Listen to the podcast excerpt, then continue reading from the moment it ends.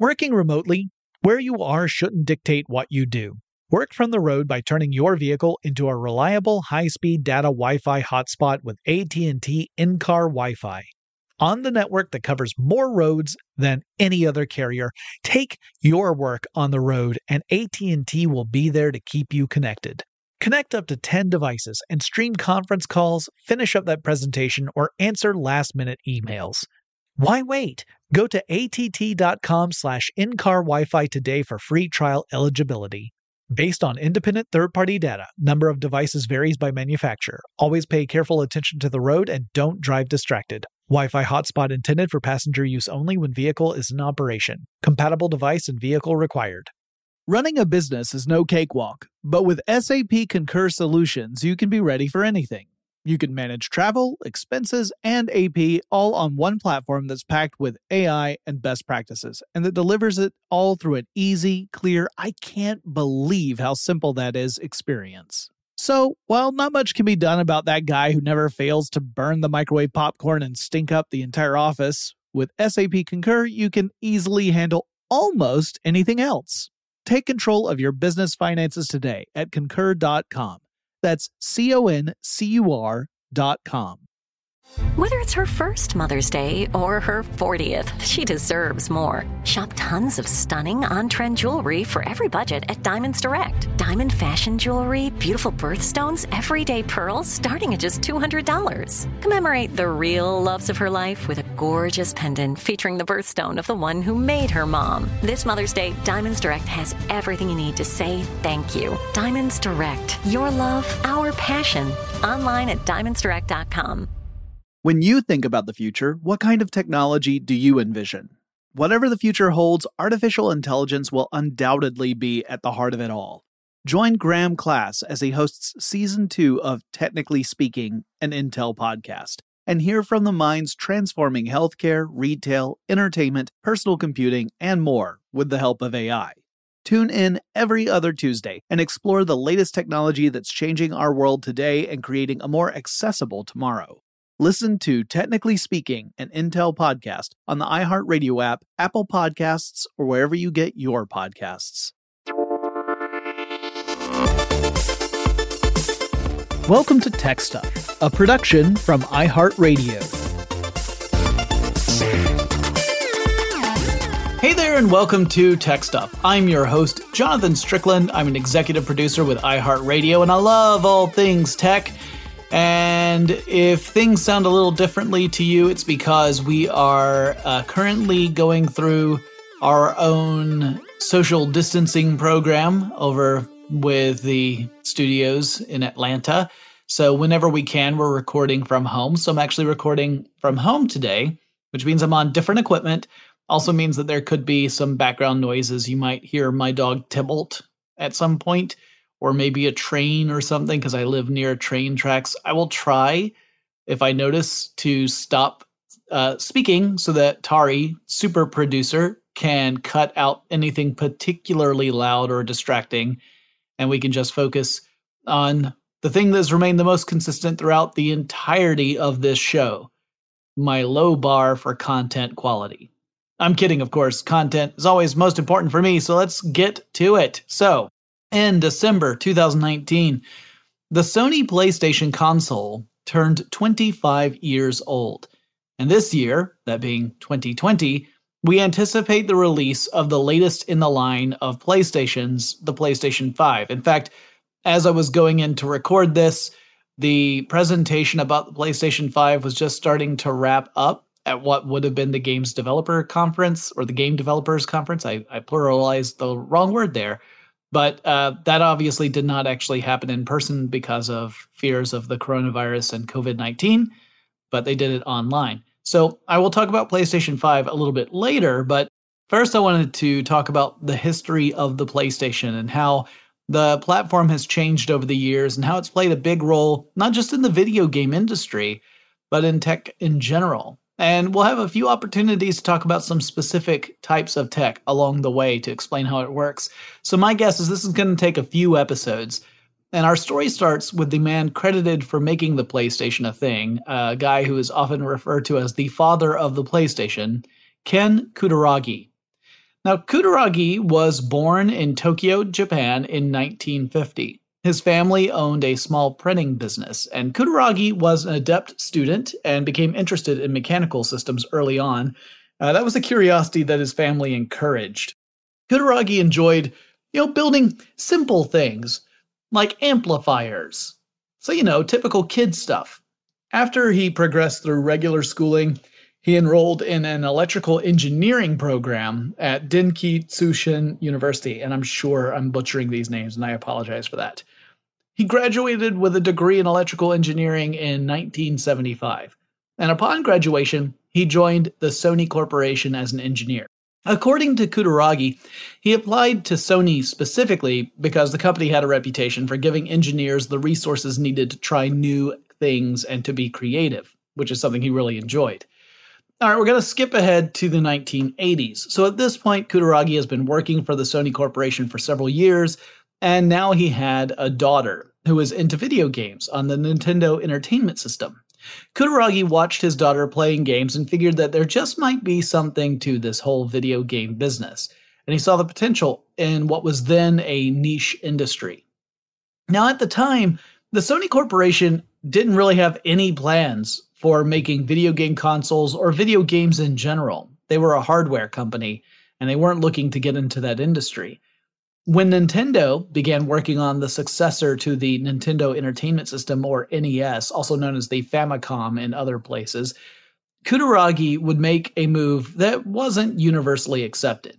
He made a deal with Nintendo to develop the sound chip for the Super NES, also known as the SPC 700. Now, a word about this chip. It's a coprocessor, meaning it's similar to a CPU or GPU in some ways. The SPC 700 is an 8 bit chip, meaning it can handle a maximum word size of 8 bits. Now, that means that it can handle data that's of 8 bits or smaller in size. A bit is a binary digit. That means it is a digit that can have a value of either 0 or 1. So this processor could handle a unit of data that was up to eight of those digits in a row. So you could have eight zeros, eight ones, or any combination of eight of those, those two digits. Modern processors can handle units that are 32 or 64 bits in size, and that might not sound like a big deal, but you have to remember that you can use just 8 bits to represent the numbers 0 to 255, so 256 different values. With 32 bits, you can represent more than 4 billion numbers. With 64 bits, you can represent more than 18 quintillion numbers. So you see very quickly how a larger processor, a, a processor with a, a larger word size capability, can handle much more uh, information at once, which in turn means that you can handle much more complicated processes. That's what it really boils down to for us from a user perspective. So, an 8 bit processor has a limit to the amount of information it can, you know, process. Those limitations manifest themselves in different ways. So, with a video game console, you're talking about stuff like the quality of the graphics and the sound. Creating dedicated chips to handle certain processes can push back limitations a little bit because you're offloading those those roles off the CPU and onto a coprocessor. But it can also add to some negative stuff, like it can add to the amount of heat being generated inside the device or how much cost it adds to the final product. The goal is to get the most bang for your buck from a manufacturing side as well as from a consumer side. Now, the processor speed for this sound chip was 1 megahertz. That means it could complete 1 million cycles per second. A hertz is a cycle. So a cycle really is sort of a step in instructions. All right, think about a task you might have to do and then break that task down into steps. Some tasks are so simple, they only have one step, right? So if the SPC 700 had instructions that all just required one step, then that chip would be able to carry out 1 million instructions per second. I'm oversimplifying a little bit here, but it's just to illustrate a point. But now we get to the tricky part. Some instructions, some tasks require more than one step. So you've got a million cycles per second, a million steps per second, but you might not be able to carry out 1 million tasks per second because some of those tasks will have additional steps. So in the case of the SPC 700, most of the instructions it was carrying out had an average of two steps. So really it was carrying out about half a million instructions per second, not a full million. Because again, each instruction on average required two cycles. So what I just described can actually be applied to all sorts of processors, not just the SPC 700. So if you've heard terms like the this computer's processors is 3.4 gigs, that means it's running at a clock speed of 3.4 gigahertz. That means it can do 3.4 billion cycles per second. So it can carry out 3.4 billion steps of instructions every second. But some of those instructions might be enormous in the number of cycles it requires. So, you know, your mileage varies. It all depends upon the complexity of what you're running as well as the speed of the processor. If you've heard the term overclocking, which more typically applies to computers than consoles, that refers to the practice of removing some of the safeguards on processors so that they can operate at a higher clock speed than what they were originally rated for. So maybe a uh, computer manufacturer comes out with a processor that they say is rated for 3.2 gigahertz, but you overclock it so it runs at 3.4 gigahertz. So what you've done is you've removed some of those limitations. The processor is going to run faster, also hotter, and hopefully will be stable enough so that you get extra performance out of it. Now, on a related note, some manufacturers actually build in specific limitations on their on their chips not for safety purposes, but so that they can sell the exact same chip in different classes, right? So they might have a a uh, a limiter on a chip that means it won't run faster than 3 gigahertz. And that same chip but packaged in a different way can run at 3.2 gigahertz, but the limiter has been adjusted. Uh, there are companies that do this because it saves cash, it saves money on production. You just make the same chip a whole bunch of times you put different limiters on them, and then you can sell them for different markets to maximize your profit.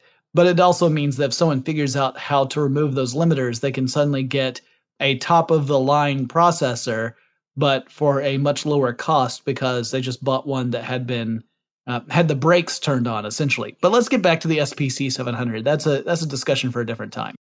So this music chip gave the Super Nintendo a lot more versatility when it came to the sounds that it could produce. It set the stage for a pretty fierce debate in gaming circles that pit the Super Nintendo against the Sega Genesis or the Sega Mega Drive. Uh, for the record, I don't care about this fight. I don't back one side versus the other. I actually think both systems have their strengths and weaknesses. So if you program music that caters to the strengths of either one, you can make something really cool. So the Genesis wasn't great at all the things the Super Nintendo was great at, but then the same was true the other way. It all depended on how you took advantage of those strengths. But back at Sony, Kutaragi's supervisors were none too pleased that they had an engineer who had taken the initiative to make this deal with Nintendo without their approval. And he was allegedly in danger of actually getting fired from Sony. But the CEO of the company, the CEO of Sony, Norio Ohga, intervened and saved Kutaragi's job. He actually said, "You know what? I'm going to let you finish this this project." And the chip was part of what set the Super Nintendo apart from all the other consoles of that generation. Now, I wouldn't go so far as to say the sound chip is what sealed the deal as far as the Super Nintendo's success story goes, but it definitely played a part. And the success meant that Kutaragi got a little bit more freedom to work on things he thought were interesting and potentially profitable. Nintendo was really happy too, and with the SPC 700 setting the foundation, Sony and Nintendo began to explore a collaborative project related to the Super Nintendo. Sony was pitching a CD peripheral for the Nintendo system. And Nintendo was not super keen on this idea. See, over at Nintendo, their business model for video game consoles revolved around cartridges, not discs. Video game cartridges are pretty interesting. A cartridge based video game has the game hard coded on the cartridge itself. That is, the circuitry of the cartridge is the game. When you insert a cartridge into a video game console, it connects the cartridge's circuit board with a sort of motherboard like component in the video game console. And that connection allows you to actually have the code hard coded on the cartridge run on the computing equipment inside the console. This approach has a couple of distinctions from stuff like CD ROM based games. And first is that a cartridge based game will load really quickly.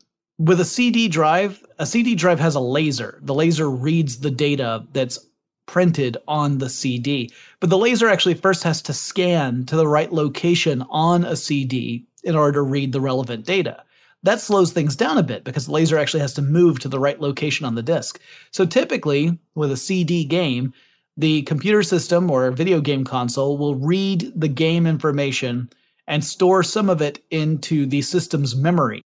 Then the player plays the game and is encountering stuff that's stored in the memory of the game system or the computer, and there's no delay because it's all right there in the random access memory or RAM of the console or computer.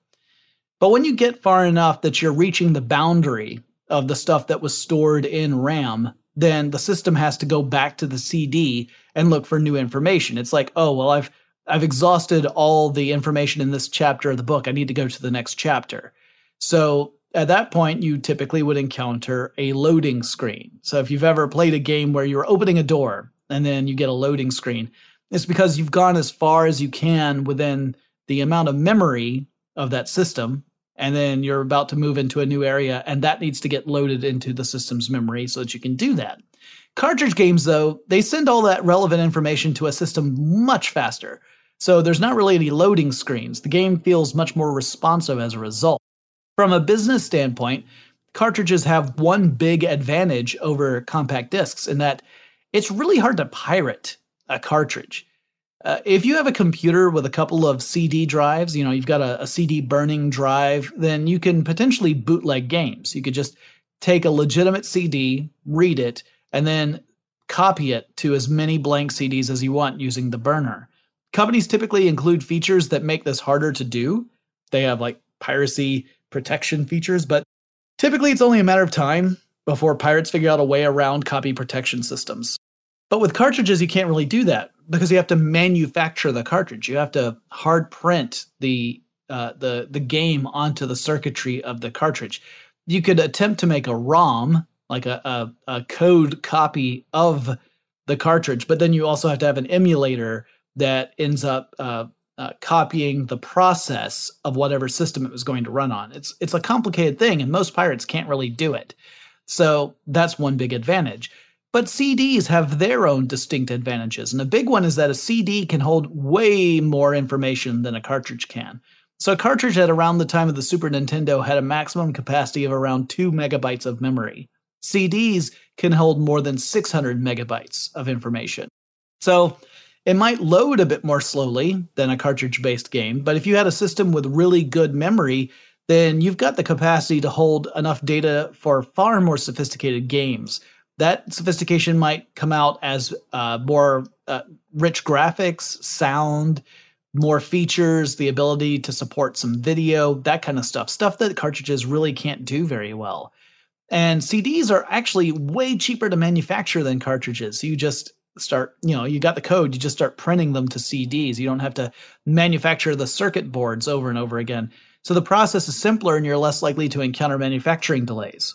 So, Sony, a company that had been one of the co inventors of the compact disc system, the other one being Philips, pitched this peripheral to Nintendo. And at first, Nintendo was sort of on board, you know, tentatively. Nintendo was feeling a pinch from its competitors for the first time since it had debuted the original Nintendo. And a quick backstory on that. When Nintendo was prepping its original Famicom slash Nintendo Entertainment System for launch, the home video game industry as a whole was in a downward spiral. It was around the time of the great video game crash of 1983. That's when you had a flood of crappy game systems, crappy games, uh, some boneheaded licensing deals that some other factors that all combined in a perfect storm to create an unsustainable market for games. And the rise of personal computers at the same time complicated matters. So the industry came crashing down here in the United States and in other parts of the world, uh, to a lesser extent in Japan. And when Nintendo was getting ready to debut the, the Nintendo Entertainment System in these markets, powerhouses that had once dominated the scene, companies like Atari and Coleco, were in a shambles. So, for essentially a full generation of the video game console systems, Nintendo reigned supreme and almost unopposed. But that was the 8 bit era. The Super Nintendo was a 16 bit system, and it wasn't alone. A company called NEC had come out with the TurboGrafx 16 and had even created a CD drive peripheral for that console as another cartridge based console, but NEC had already come out with a CD based peripheral to add onto the base system. This would be the first video game console to have a CD ROM add on drive, and it debuted all the way back in 1988 in Japan. It also cost $600, which was a princely sum for a video game peripheral. Even today, that's a lot. I mean, if you're talking about a VR system, it might be around that much, but usually you see peripherals that cost less than the base console system, not more. And on the horizon was another CD drive peripheral for a different system, the Sega Genesis or the Mega Drive. They were coming out with a Sega CD peripheral, and Nintendo was in danger of being left behind, so they agreed to Sony's proposal. Kutaragi got to work on a CD drive that he called the PlayStation, two words.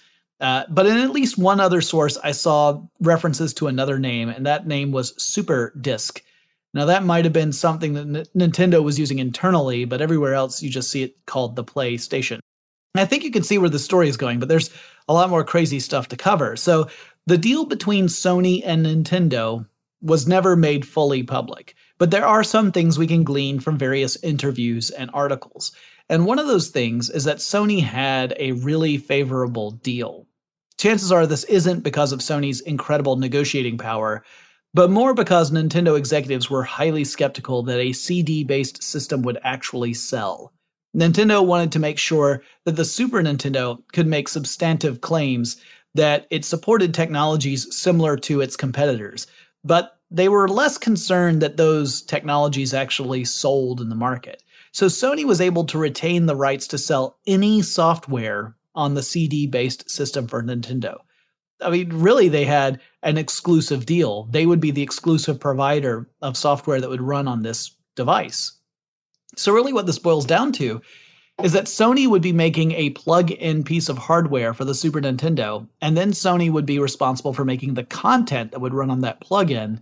And the Super Nintendo would sort of act like an agnostic computer, not, not that different from the way PCs do. And the deal would mean that Nintendo would take a portion of the revenue from the hardware sales, but Sony would get to keep all the software revenue because it was the only one involved in that. It was the company responsible for making it, and Nintendo had nothing to do with it. And if you're familiar with Nintendo, you might think, hey, that sounds kind of not like them. And you're right. But at the time, during the initial discussions, Sony reps were saying that the plan was to only make non gaming applications for the CD drive peripheral. So you wouldn't be buying Sonic the Hedgehog on CD for the Super Nintendo because Sony would not be making games for the machine. Instead, you would buy a CD that had an encyclopedia or something like that on it. The CD drive would give the Super Nintendo more capabilities, but gaming would not be among them. At least, that was what the various parties agreed to verbally. On paper, however, it would be a different story. I'll explain more in just a moment, but first let's take a quick break. Working remotely, where you are shouldn't dictate what you do. Work from the road by turning your vehicle into a reliable high-speed data Wi-Fi hotspot with AT&T in-car Wi-Fi. On the network that covers more roads than any other carrier, take your work on the road and AT&T will be there to keep you connected. Connect up to 10 devices and stream conference calls, finish up that presentation, or answer last-minute emails. Why wait? Go to att.com slash in-car Wi-Fi today for free trial eligibility. Based on independent third party data, number of devices varies by manufacturer. Always pay careful attention to the road and don't drive distracted. Wi Fi hotspot intended for passenger use only when vehicle is in operation. Compatible device and vehicle required. Running a business is no cakewalk. There is a ton to keep track of employees to keep happy, spending to control, travel to plan, and on top of it all, nobody knows exactly what the future holds.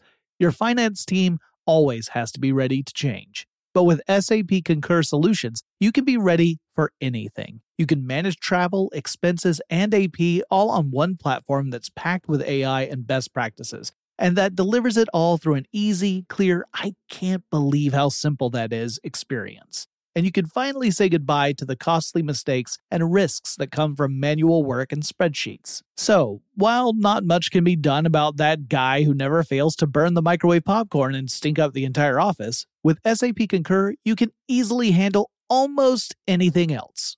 Take control of your business finances today at concur.com. That's C O N C U R.com. When you think about the future, what kind of technology do you envision? Whatever the future holds, artificial intelligence will undoubtedly be at the heart of it all. Join Graham Class as he hosts season two of Technically Speaking, an Intel podcast from Ruby Studio in partnership with Intel.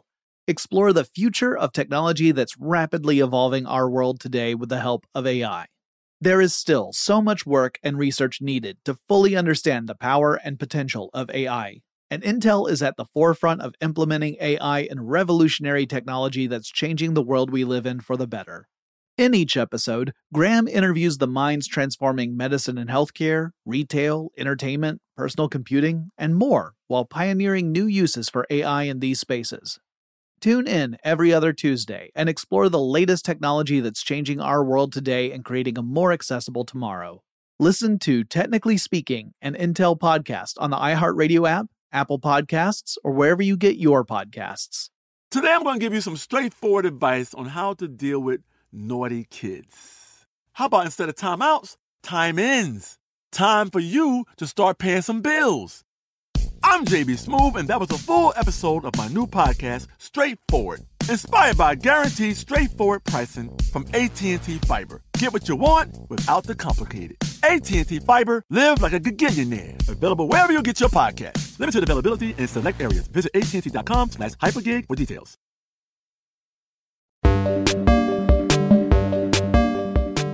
Getting back to Nintendo and Sony, the contract that was drawn up between these two companies apparently didn't expressly forbid Sony from making video games for the CD drive. That was what everyone agreed to leading into the contract, but the contract itself kind of left that stuff out. So legally, Sony could potentially have a way to make games, and that would have been a major win for Sony.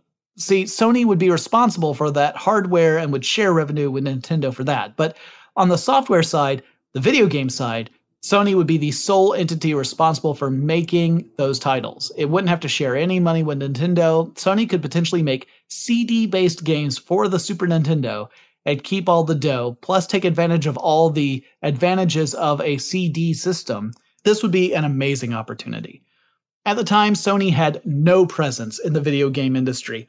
They could piggyback off the dominant position Nintendo was in, so they would benefit from Nintendo's reputation. Meanwhile, Sony would be making the sweet, sweet cash from these video games. Now, this is all dependent upon if the representatives from Sony decided that they wanted to obey the letter of the contract, but not the spirit of the original agreement. And I'm not saying the folks at Sony were planning on making an ethically questionable move like that. There's no real indication that that was going on. There's it's it's possible, maybe even probable, but I don't have any proof of that. However, it must have occurred to someone at Nintendo that this was a possibility. So Sony was in the middle of a massive transformation of its own right around this time. Again, this would be like the late 1980s leading into the early 1990s. For decades, Sony had only been in the hardware business, but starting in around 1987, they began to acquire media companies, music labels, movie studios, that sort of stuff. And it was emerging from this cocoon of being a hardware caterpillar into a media giant butterfly. And beyond movies and music and stuff, Sony also created a new subsidiary in 1989 called Sony ImageSoft. And ImageSoft's business was, can you guess? Video games.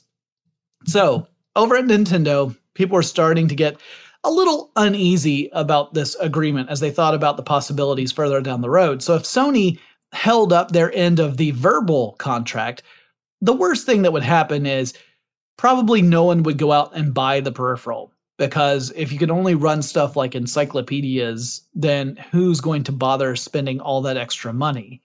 Nintendo would still be able to say that they were keeping up with their competitors, and no one would really risk anything apart from the sunken cost of building the hardware. But if Sony decided it was going to start making games for the Super Nintendo, that could cut into Nintendo's business. The company making the console might find out that it had to compete against another company making games for the same system. And with the technical advantages of the CD system, that could be a strike against Nintendo itself. They could have created their own giant killer.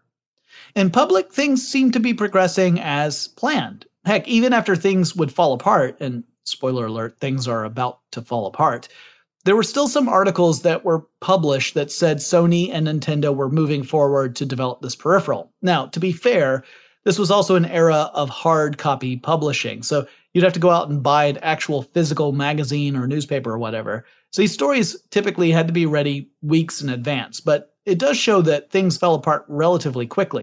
So we're up to 1991.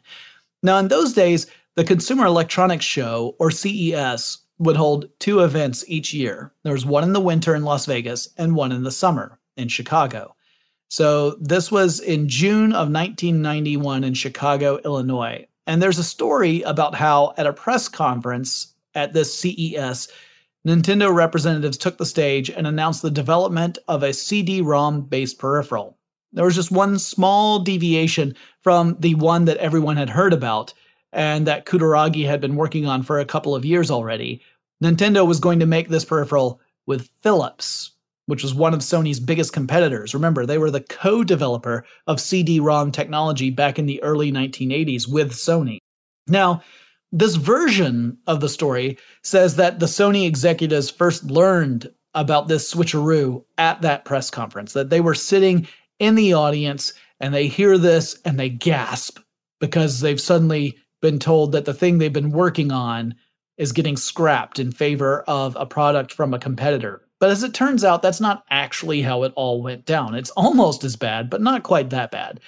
Sony had actually known about this change for two whole days leading up to the press conference. And that's because there was a reporter for the Seattle Times who interviewed people from Nintendo, found out about this plan, and wrote it about it in an article. Just, you know, this is a piece of news that Nintendo is partnering with Philips.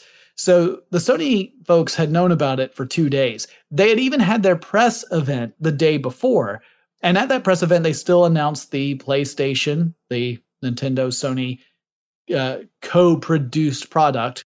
And again, that's two words PlayStation, not PlayStation, one word with the P and the S capitalized.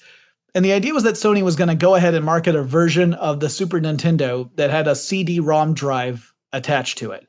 Meanwhile, Nintendo and Philips would release their version of a Super Nintendo that would include a CD ROM that in turn would have enhancements to the Super Nintendo's capabilities, and it was all really confusing. That version of the PlayStation never made it to market, but Sony did build prototypes of it. In fact, one collector was able to nab a working model at an auction years ago. The auction actually came out of a company that had been filing for bankruptcy. There was a former Sony CEO who worked at that company, and apparently he had a PlayStation prototype, a Sony Nintendo PlayStation prototype in his office. Uh, I think it most recently sold at auction at, uh, for $360,000. So I thought that it was expensive back then. Okay, but the story keeps going before we can get to the first real PlayStation, and it even gets more crazy. So, when last we left off, Nintendo announced it was working with Philips to develop a CD ROM peripheral, and the scope of that project was actually larger than the Sony deal would have been. The Philips peripheral was supposed to boost the Super Nintendo computing power, so it's like you would get a Super Nintendo 1.5 with additional abilities in graphics and sound, thanks to 8 more megabytes of RAM as a result. So, that was a, a, major difference between the two because the Sony system was just meant to play CDs. Meanwhile, folks at Sony and Nintendo were working to repair their relationship after this fallout. Nintendo must have been looking at the debut of the upcoming Sega CD with anxiety. So quietly, Nintendo and Sony agreed to work together again, and now the Nintendo CD peripheral, the one that was working with Philips, was also going to include Sony as another partner. So now you've got Nintendo, Philips, and Sony working together on this thing. In addition, Nintendo would be able to make money on Sony CD games sold on the system through a licensing agreement. So that workaround got sewed up as well. The companies made the announcement one day before the Sega CD was to come out in the United States, which seemed like a pretty clear attempt to take some steam out of the engine of Sega and buy some time while the companies created their own new product. Now, one person who was not really behind this whole effort was Ken Kutaragi the guy who had been working on the original Sony Nintendo PlayStation. While Kutaragi had pushed for the collaboration back at the beginning, Nintendo's decision to dump Sony for Philips really rubbed him the wrong way. He didn't see it as just unjust, he thought of it as unforgivable. He was ready to move on. And in fact, he did, and he turned away from Nintendo and he looked toward another possible collaborator, and that would be Sega. Sega's Genesis or Mega Drive already had its own CD peripheral, the Sega CD. That's what Nintendo had been flipping out about. But Sega was also looking forward to the next generation of consoles, and the goal was to develop a console that was CD based from the get go. So this was sort of in the early stages of them thinking about the Sega Saturn. And this was not supposed to be a cartridge system with an additional CD drive, it was supposed to be CD dedicated. Sega was interested in collaborating with Sony in order to make this happen. Ken Kutaragi would lead the Sony side of things in early discussions, and on the Sega side, you had the then head of Sega's hardware development division, that would be the Hideki Sato. He was also working on the concept, and after the fallout following the original Sony and Nintendo plan, the two parties decided it would be best if they didn't publicize this project. They wanted to keep it secret because if it doesn't pay off, then nobody loses face. Kutaragi was not terribly confident that it was going to work out, and he actually expressed his doubts very early on, and ultimately Sony made the decision to back out of the agreement before it got too far along in the process. Meanwhile, as many Sony board members were wanting to hedge their bets and stick with a relationship with Nintendo, because Nintendo was a proven success story in video games, Kutaragi was growing more and more convinced that Sony could make its own video game console and leave everyone else behind. He felt that the smart move, both technologically and from a business perspective, was to stop trying to hitch a wagon to Nintendo's proverbial horses and for Sony to pioneer their own path. And while he held very little decision making power of his own, he was still on really good terms with Sony's CEO, Norio Ohga. Kutaragi had impressed Ohga back in the SPC 700 project. That, that was the sound system for the original uh, Super Nintendo. And Ohga must have felt that many of the company's board members were being too hesitant to jump into the industry wholeheartedly. Moreover, Kutaragi reportedly appealed to Ohga's sense of pride. Kutaragi essentially said, Nintendo betrayed our company. Are you just going to sit back and let that happen? And Ohga's response was, according to reports, pretty animated. He got head up about it, and he was enraged by Nintendo's actions. So while the board for Sony were pushing for collaboration, the CEO of Sony secretly gave Kutaragi the authority to develop Sony's own video game console.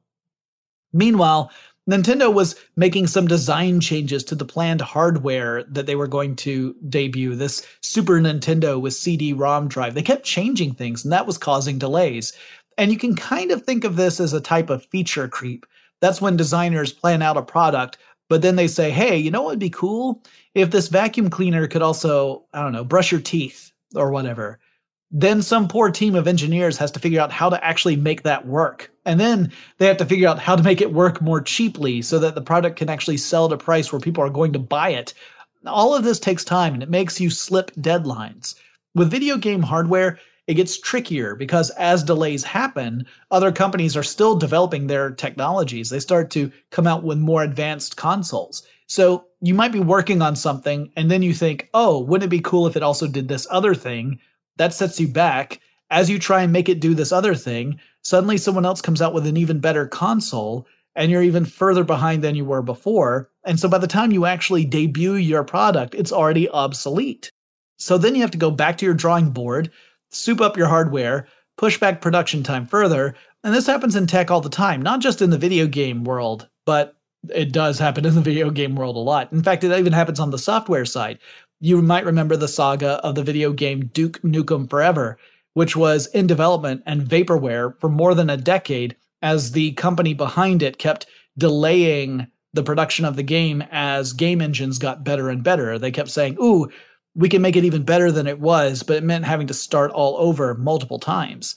Anyway, back to the Nintendo and Sony saga.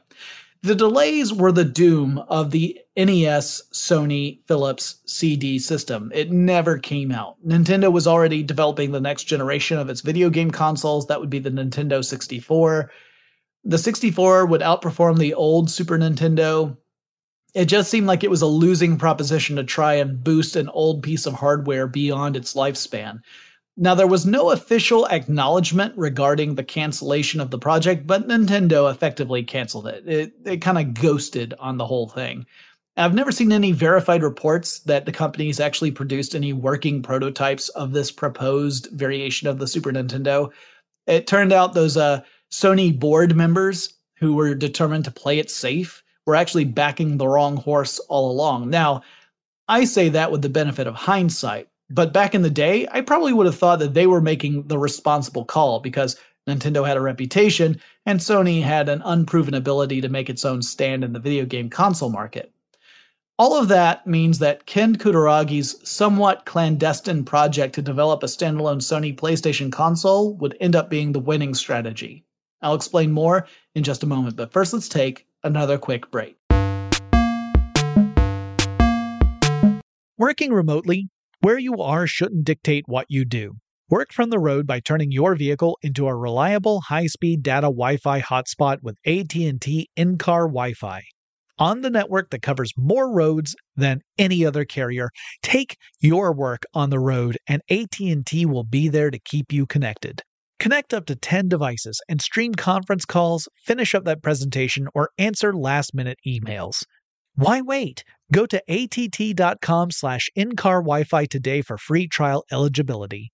Based on independent third-party data, number of devices varies by manufacturer. Always pay careful attention to the road and don't drive distracted. Wi-Fi hotspot intended for passenger use only when vehicle is in operation. Compatible device and vehicle required. Running a business is no cakewalk. There is a ton to keep track of employees to keep happy, spending to control, travel to plan, and on top of it all, nobody knows exactly what the future holds. Your finance team always has to be ready to change. But with SAP Concur Solutions, you can be ready for anything. You can manage travel, expenses, and AP all on one platform that's packed with AI and best practices and that delivers it all through an easy, clear, I can't believe how simple that is experience and you can finally say goodbye to the costly mistakes and risks that come from manual work and spreadsheets. So, while not much can be done about that guy who never fails to burn the microwave popcorn and stink up the entire office, with SAP Concur, you can easily handle almost anything else. Take control of your business finances today at concur.com. That's C O N C U R.com. When you think about the future, what kind of technology do you envision? Whatever the future holds, artificial intelligence will undoubtedly be at the heart of it all. Join Graham Class as he hosts season two of Technically Speaking, an Intel podcast from Ruby Studio in partnership with Intel. Explore the future of technology that's rapidly evolving our world today with the help of AI. There is still so much work and research needed to fully understand the power and potential of AI and Intel is at the forefront of implementing AI and revolutionary technology that's changing the world we live in for the better. In each episode, Graham interviews the minds transforming medicine and healthcare, retail, entertainment, personal computing, and more while pioneering new uses for AI in these spaces. Tune in every other Tuesday and explore the latest technology that's changing our world today and creating a more accessible tomorrow. Listen to Technically Speaking, an Intel podcast on the iHeartRadio app Apple Podcasts, or wherever you get your podcasts. Today, I'm going to give you some straightforward advice on how to deal with naughty kids. How about instead of timeouts, time ins? Time for you to start paying some bills. I'm JB Smoove, and that was a full episode of my new podcast, Straightforward, inspired by guaranteed straightforward pricing from AT&T Fiber. Get what you want without the complicated. AT&T Fiber, live like a gigillionaire. Available wherever you get your podcast. Limited availability in select areas. Visit AT&T.com slash hypergig for details.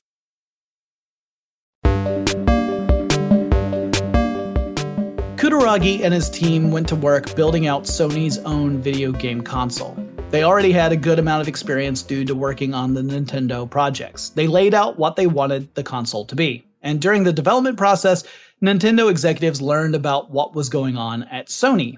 And they knew or suspected that at least some of the components the company was using to make its first game console were originally developed for the scrapped Nintendo Sony Super Nintendo peripheral. So Nintendo tried to take legal action to stop Sony from developing the PlayStation because they were arguing the original bones for that system were made as part of a partnership deal with Nintendo. But ultimately, the courts decided against Nintendo and found in favor of Sony, so they got to go ahead. So, despite the technical, legal, uh, political, from an internal Sony perspective, and market challenges, the PlayStation team was actually able to build the gaming device they had in mind after years of struggle. And this was the Sony PlayStation, or as we refer to it today, the PS1. Of course, back then we didn't call it the PS1 because no one knew that there was ever going to be a PS2. You don't call World War I World War I when it's happening because that means you suspect there will be a World War II. And the optimist says, let's hope that doesn't happen. I mean, it happened, but we hoped it wouldn't happen. The first PlayStation had a 32 bit CPU. Now remember, a 32 bit system isn't just twice as powerful as a 16 bit system, it's way more than that. So a 16 bit number has 2 to the power of 16 different possible values, right? Because a bit can have one of two values, it's either a 0 or it's a 1. And when you have 16 of them together, that means you have 2 to the power of 16 different combinations of those values. That actually means that a 16 bit integer can store 65,356 distinct values. Remember, 8 bit was 255, 0 to 255, so 256 total. 16 is 65,356. You go to 32 bit, it has 2 to the power of 32 different possible values, which means a 32 bit integer can store more than 4 billion distinct values. So it's an enormous jump in power. The first PlayStation had 16 megabits, or if you prefer, you know, 2 megabytes of RAM. Remember, uh, a byte is 8 bits. So 16 megabits of RAM or random access memory, that's the type of memory that the computer uses to store data for quick retrieval. Uh, so typically speaking, if your computer has more RAM, it can store more information in that memory and you get faster access out of it. And so to you, it seems like it uh, translates into just faster response with your computer. And it doesn't have to pull from the hard disk as frequently. The system also had 8 megabits or 1 byte of VRAM. That's video RAM. I'm guessing you guys can figure out what VRAM is meant to do. It had its own GFX graphics processing unit, it supported 24 channels of sound with its own dedicated 4 megabits of sound RAM with a sampling frequency of 44.1 kilohertz. I've talked about sampling frequencies on other episodes. I'd rather not jump off topic to talk about it right now, so I'm going to ignore this diversion, which is very unlike me, and soldier on. It could also support up to 4,000 sprites, not the drink. Uh, sprites in computer graphics are two dimensional bitmaps. Uh, they're very important, especially in the old arcade scene, and they integrate into larger scenes. You can kind of think of them as objects in this context. The PlayStation could create 3D rendered graphics. In fact, it was uh, intended to do so. Now, those 3D rendered graphics are fairly primitive by today's standards, but the PlayStation could also support full motion video. Guys, if you've never explored the world of full motion video or FMV games, you got to do some searches on YouTube. The industry was more than a little puzzled about how they might be able to use live action video to enhance video games. The results range from interesting, maybe a little limited, but you could see where they were going and you can appreciate their creativity, all the way down to the cringingly hilarious. There's a Tim Curry Frankenstein game that is out of this world as far as cringe goes. I love it so much. So there are many terrible performances in FMV games, and it is glorious. Anyway, these capabilities of the system set the PlayStation apart from stuff like Nintendo's 64 system. One thing the original PlayStation didn't have was an internal storage drive. Now, this was not unusual in early consoles. I mean, in the old days, there was no way to save your progress in a game at all. You would play until you ran out of time or energy or patience or whatever. Maybe your mom told you to get off the, the video game system and turn off the TV. And then if you did turn off the system, everything would go away as far as the game is concerned. The next time you turn everything on, you would have to start over from the very beginning. There was no saving your progress. The PlayStation was no different. So if you did want to save your progress, you have to invest in some memory cards. The memory cards were these plastic cards that you could slot into the game system. They had these little slots that were just above the two game controller ports on the front of the console. Each memory card could hold 128 whole kilobytes of data. That's um that's not very much. Speaking of controllers, Gamers are probably pretty familiar with the Dual Shock controller, but that would actually come out later, several years after the PlayStation first debuted. The Dual Shock has stuff on it like two thumbsticks, but the original PlayStation 1 controller did not have thumbsticks. It had four direction buttons uh, up, down, left, and right. And then it had the four round buttons designated with colorful shapes. There's the green triangle at the top, the red circle at the right, the blue X at the bottom, and the pink square on the left. And since I'm more of an Xbox gamer, I do own a PS4, but I play more games on the Xbox than the PS4.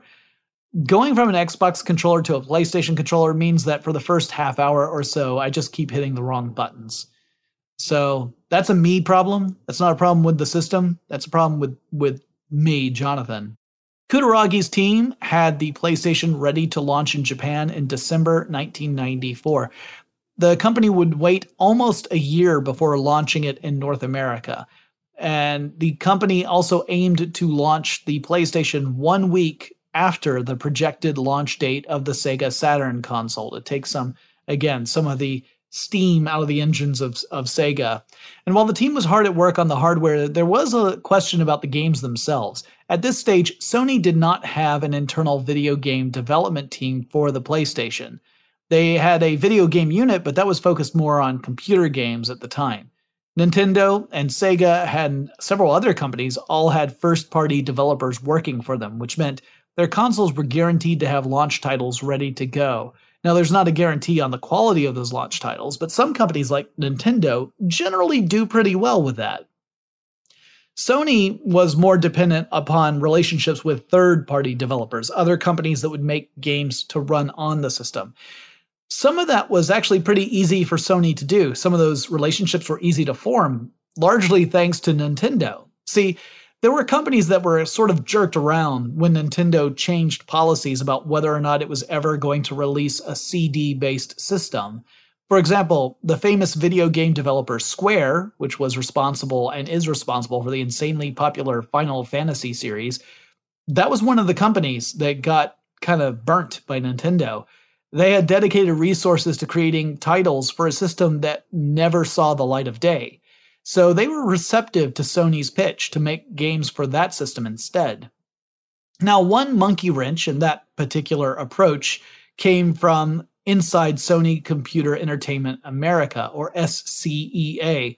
This was a North American branch of the company that would oversee operations and sales in North America. So the thought was that markets in North America and the market in, say, Japan are very different. And thus, you need different strategies to make products a success in their respective regions. The general philosophy being certain games might sell really well in one place, but they're never going to go over well in another.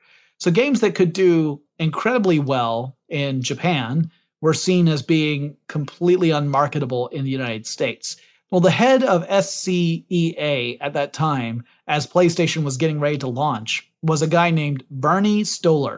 And Stolar had his own requirement as far as game development went for the PlayStation.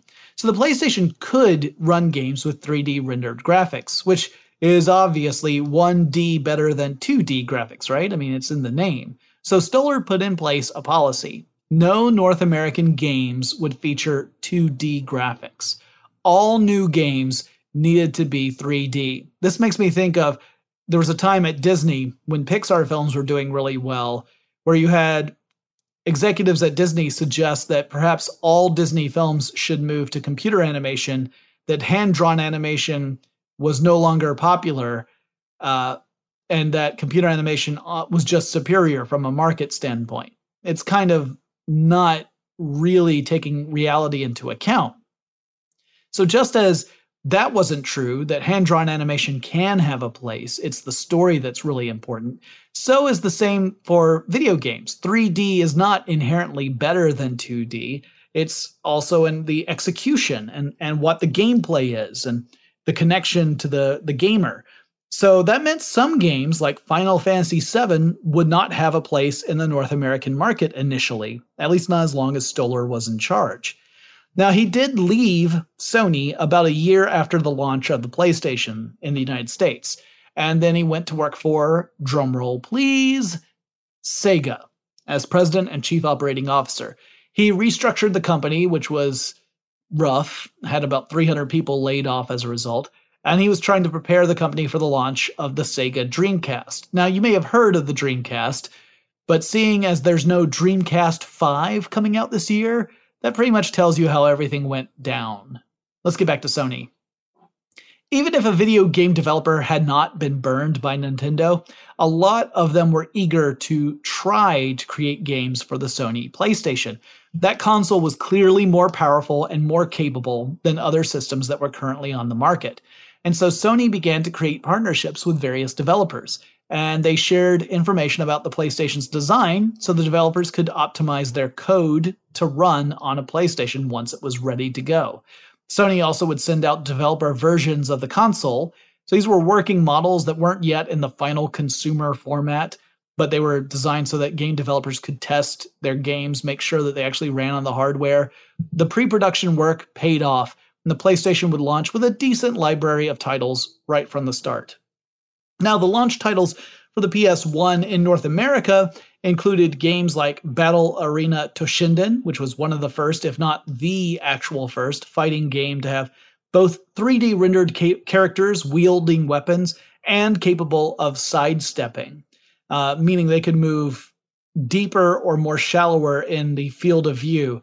So typically in these sort of fighting games, you can move left or right across the screen, but you can't move closer to or further from the view of the person playing. Then there was ESPN Extreme Games, because uh, this was in the 90s, and back then everything had to be extreme. Uh, there was a first person shooter called Kileak, the DNA Imperative, which I never even heard of until I did the research for this episode. There was the incredibly popular NBA Jam Tournament Edition. There was a game called Ridge Racer, another popular game in that lineup. There was also a Street Fighter game in that lineup, although it was Street Fighter the movie edition, so you know, take that with a grain of salt. Uh, it also had Rayman, that was another launch title, and there were several others as well. After Stolar left, the PlayStation's library in North America began to include titles like Final Fantasy VII.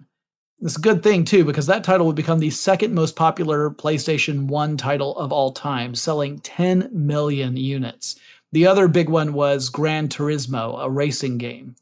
The console, already enjoying some early success, was on the road to making it big. Now, we'll continue our story of the PlayStation and the line of PlayStation consoles in our next episode. This one focused a lot on the prehistory of the console, but future episodes are going to look more closely at the consoles themselves, the game franchises that exist thanks to the PlayStation line, and the broader impact on culture and society.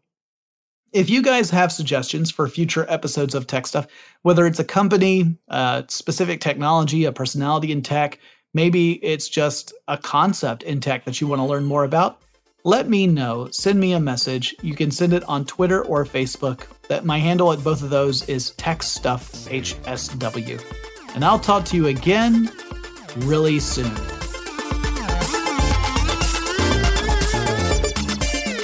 Tech Stuff is an iHeartRadio production. For more podcasts from iHeartRadio, visit the iHeartRadio app, Apple Podcasts, or wherever you listen to your favorite shows. Running a business is no cakewalk, but with SAP Concur Solutions, you can be ready for anything. You can manage travel, expenses, and AP all on one platform that's packed with AI and best practices, and that delivers it all through an easy, clear, I can't believe how simple that is experience. So, while not much can be done about that guy who never fails to burn the microwave popcorn and stink up the entire office, with SAP Concur, you can easily handle almost anything else. Take control of your business finances today at concur.com. That's C O N C U R dot com. I'm Katya Adler, host of The Global Story. Over the last 25 years, I've covered conflicts in the Middle East, political and economic crises in Europe, drug cartels in Mexico. Now I'm covering the stories behind the news all over the world in conversation with those who break it. Join me Monday to Friday to find out what's happening, why, and what it all means. Follow the global story from the BBC wherever you listen to podcasts. Xfinity has free premium networks for everyone this month, no matter what kind of entertainment you love. Addicted to true crime? Catch killer cases and more spine-tingling shows on A&E Crime Central. Crave adventure? Explore Asian action movies on Hi-YAH. Searching for something extreme? Check out skating, snowboarding, and more on Fuel TV Plus, the global home of action sports. And find crowd-pleasing bops on iHeartRadio's Hit Nation playlist. There's new free shows and movies to love every week. Say free this week in your Xfinity voice remote. If a new house is on your wish list in the next five years, grow your savings faster and experience your dreams with an Ohio Homebuyer Plus account from Kemba Financial Credit Union. A savings account specifically designed to save for a new home where you can earn 7% APY, a $500 matching bonus, and a $1,500 mortgage closing cost credit. Learn more at Kemba.org. Offer expires March 31st, 2025. APY equals annual percentage yield. Restrictions apply. NMLS 292230. Equal housing lender. Federally insured by NCUA.